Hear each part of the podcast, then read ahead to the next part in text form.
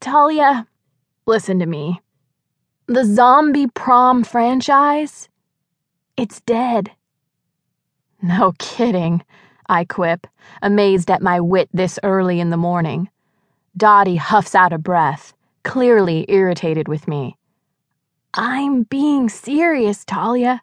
As soon as the investors heard you were starring in those films, they all pulled out. Now the creative team is doing the best they can to. I fling the arm from my face, my eyes wide. What? What do you mean they pulled out? Talia, I don't think you realize that you have quite a reputation. Ever since the adventures of Talia and Bunny Bun went off the air, you've done the best to distance yourself from your television persona. And boy, have you. The parties, the drinking, the boys. You've scared everybody away. The female protagonist in Zombie Prom is supposed to be a nice, virginal, naive high schooler. What? I'm nice. I'm virginal. Dottie cuts me off with a pointed look. I raise my hands in mock surrender. Okay, okay, so I'm not the Talia from that kid show anymore, running around with a puppet on my hand. But that doesn't mean they can just give me a part and then take it away.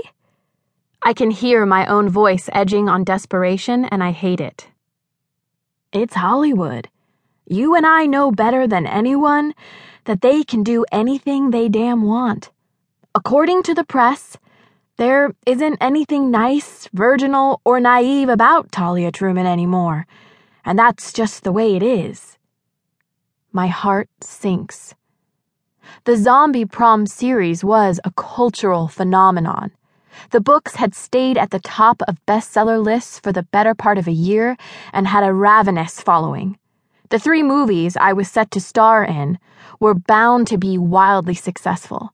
Fans were obsessed with the love story of the shy, teenaged outsider, Stella Craven, and the new guy in town, Archibald Benjamin.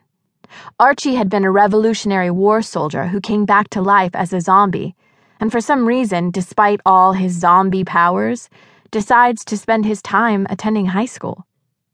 The three books are essentially one long prelude before the two finally consummate their weird relationship on prom night. Sure, half of Archie's face is rotting flesh, but apparently he has great abs.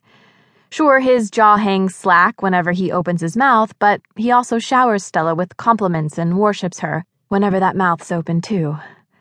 High school girls ate that shit up. Even adult women were getting Archie plus Stella forever tattooed on their lower backs. It was the absolute dumbest trilogy of books I had ever read. The only reason I got through them was because I was stoned, and the script called for me to bite my lip and faint a lot.